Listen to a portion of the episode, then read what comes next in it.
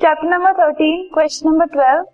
The question says there are three cubes which are joined together and each cube has an edge of 12 centimeter.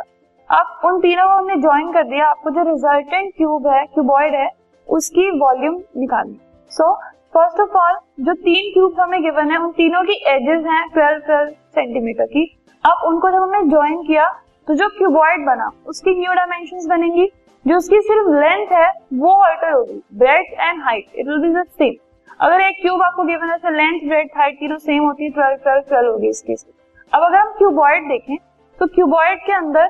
Length breadth and height जो है, वो जो new वाला resultant cuboid हमारे पास बना है, उसमें जो न्यू डायमेंशन है इसकी। Of cuboid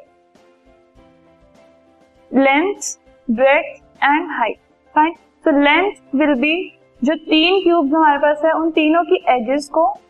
जोड़ के, उन तीनों के एजेस का सम करके प्लस करके it will come up to be 36 centimetre breadth will be the same and height will be the same अब हमें इस क्यूबॉइड की वॉल्यूम निकालनी है. So volume of cuboid formula आपको पता है it is equal to length into breadth into height that is